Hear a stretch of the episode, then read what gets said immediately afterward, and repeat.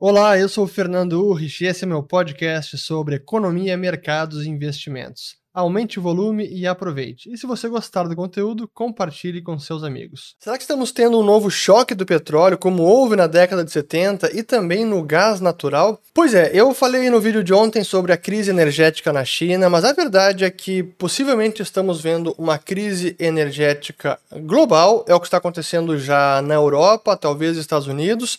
No Brasil também, por conta do preço do petróleo, gasolina aí batendo R$ 7,00 nas bombas. Então vamos falar sobre petróleo, gasolina, o que está acontecendo na Europa, Reino Unido, e depois gás natural, porque também tem algumas questões importantes. E parte do que está acontecendo é reflexo direto da pressão ESG, conforme eu já falei em um dos vídeos sobre o setor de petróleo, vou colocar o link aqui em cima. Mas primeiro de tudo, deixa eu até colocar na tela, porque hoje a gente teve uma conferência, uma coletiva de imprensa às pressas da Petrobras, depois que o presidente Bolsonaro falou sobre o preço da gasolina. E aí a Petrobras veio a público para dizer, olha, que tudo que excede dois reais não é responsabilidade da Petrobras. E claro, tem vários fatores no preço da gasolina, não é apenas o que é repassado pela Petrobras, mas uma, um dos principais fatores é, obviamente, a depreciação do real. Basta ver que o barril de petróleo em reais está nas máximas históricas. Esse aqui é o Brasil, o petróleo WTI, o West Texas, que está hoje bateu 75 dólares o barril, voltou a subir. Deixa eu botar ele aqui. Bom, em reais estão 400 reais apenas o year to date aqui, ó. Então a variação neste ano 2021, 62% o preço do barril do petróleo em reais, máxima histórica. Mas deixa eu voltar aqui botar em todos e agora eu vou botar apenas o preço em dólares. 75 dólares não está ainda na máxima que foi lá em 2008. Então, se subir mais, imagino para onde pode ir o preço da gasolina no Brasil. Mas a verdade é que essa questão da gasolina, ela está impactando não apenas o mundo inteiro que consome gasolina, é, não apenas o Brasil, mas o mundo inteiro, mas em alguns países os casos até, a situação até está mais grave, como é o que está acontecendo agora no Reino Unido. E eu fiz um vídeo sobre o Reino Unido, sobre falta de alimentos, sobre frangos e outros é, produtos, vou colocar o link aqui em cima, e um dos fatores da, desse fenômeno de falta de produtos no Reino Unido era justamente a escassez de motoristas de caminhão. E o mesmo pode estar acontecendo agora no setor de petróleo, por isso a gasolina lá não apenas está cara, mas até está em falta. Então, deixa eu botar aqui um vídeo, porque é importante o que está acontecendo. Isso aqui eu nem vou botar em tela cheia, vou apenas botar aqui e fica eu em tela pequenininha, mas deixa eu botar aqui o vídeo, então vamos lá. Up to 90% of British fuel stations ran dry across major English cities on Monday after panic buying deepened a supply chain crisis triggered by a shortage of truckers that retailers are warning could batter the UK economy. Boris Johnson is considering emergency plans to deploy the army to dry fuel tankers amid petrol pump chaos. Rules have broken out on petrol station forecourts over the weekend as frustrated drivers clash while queuing at pumps, turning on each other in shocking scenes.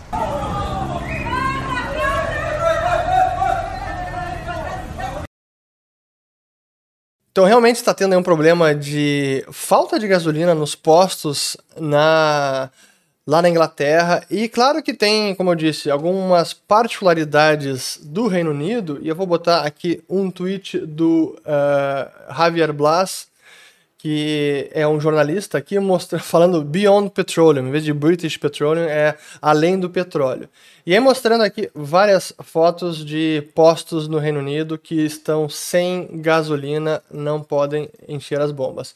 E é o caso curioso, como diz aqui mais no tweet seguinte, que o governo do Reino Unido está ativando medidas de emergência num esforço para resolver as, a falta de petróleo Uh, dentro do Downstream Oil Protocol, que é uma medida lá. E como a primeira medida vai temporariamente, temporariamente uh, suprimir a indústria de petróleo, ou eximir a indústria de petróleo de regras antitrust, permitindo com que as empresas compartilhem informações e atuem conjuntamente. É, é, assim, coisas bizarras de 2021.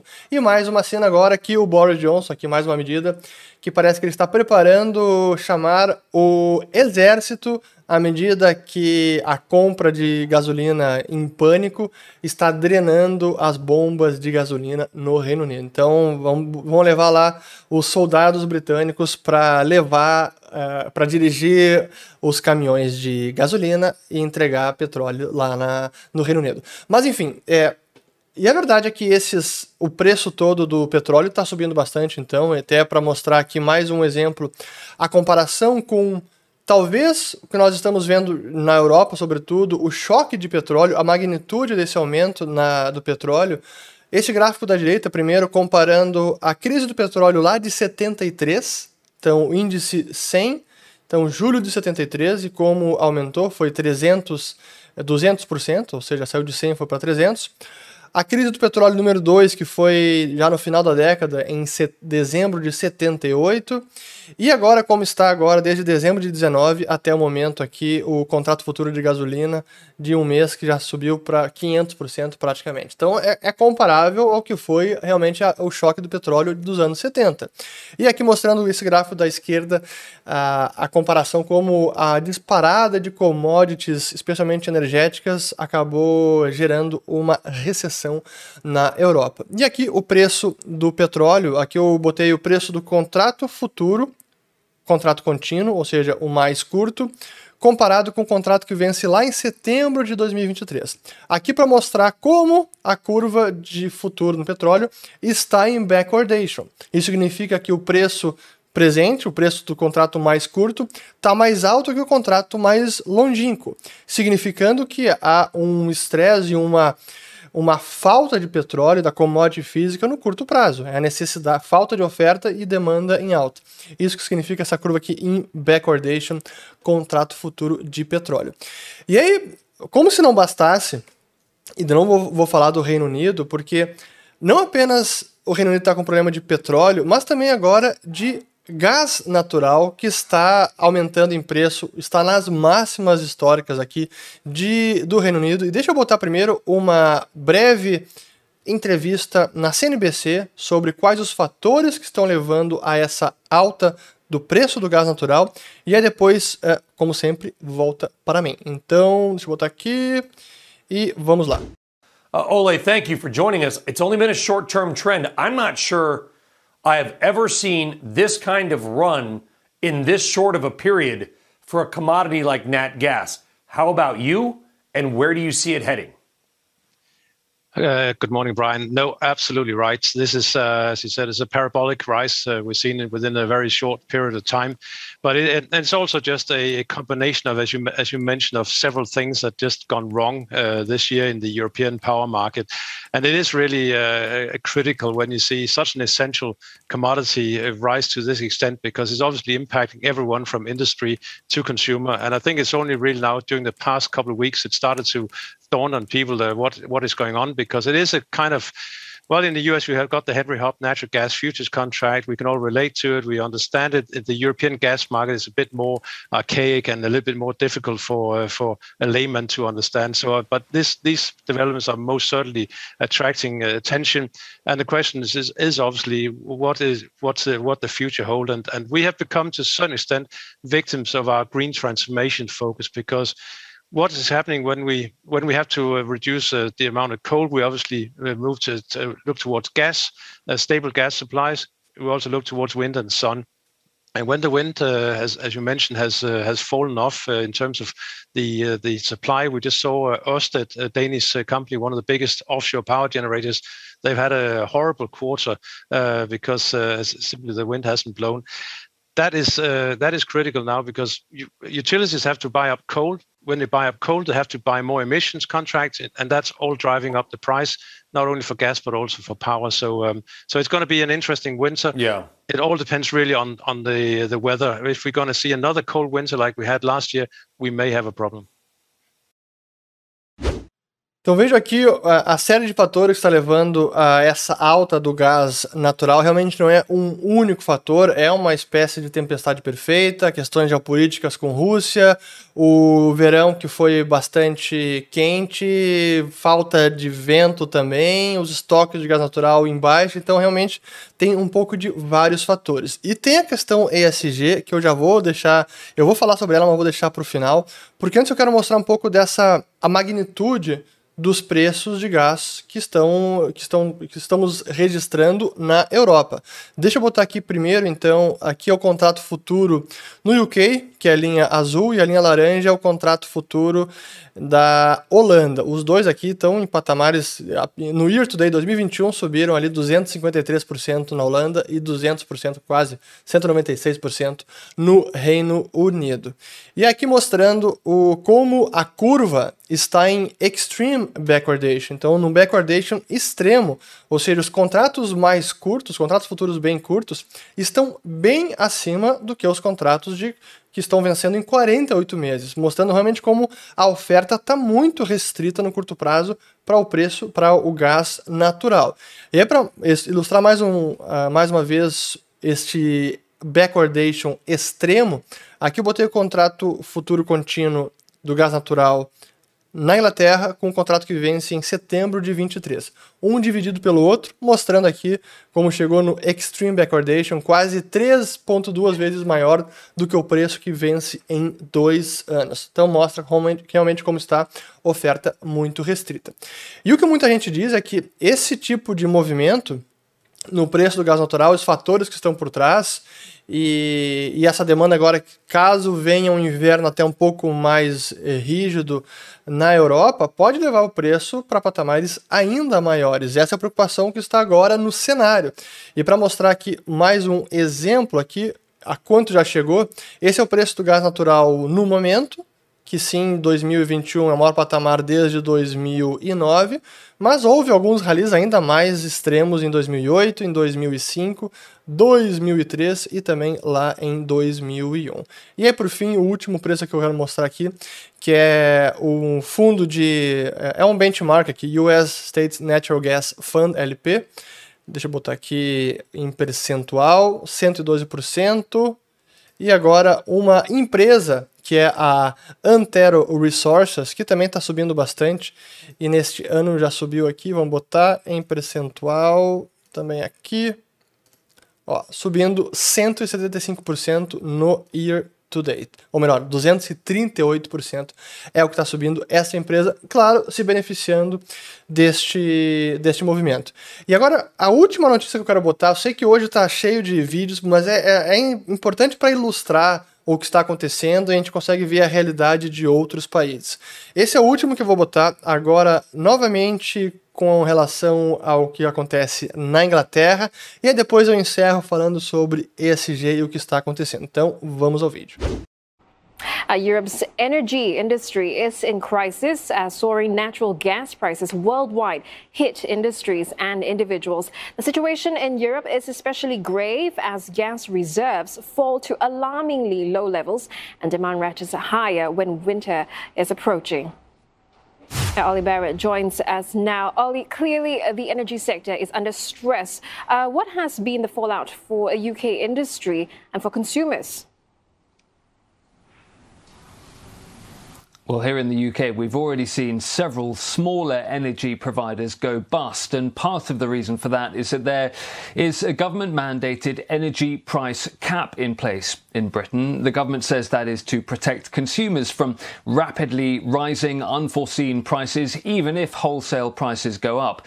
The difficulty for some smaller providers, they say, is that as prices have spiked in uh, record speed and in record ways, they haven't been able to pass those costs costs on to the consumers, and many of them haven't been afford, able to afford to stay in business. The government says they should have been better at hedging against uh, unforeseen price rises and blames those companies for not being well run enough. For the consumer, what that means is many have seen their energy providers going bankrupt and have therefore been moved by the regulator to another energy provider. Some of them will end up uh, on a higher tariff as a result.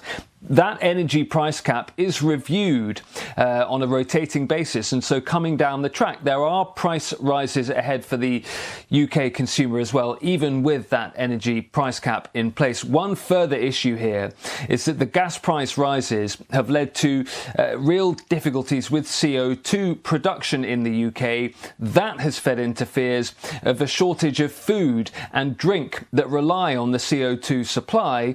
That led to the UK government bailing out one fertilizer company to make sure uh, that the gaps were not seen on supermarket shelves as a result of spiking energy prices.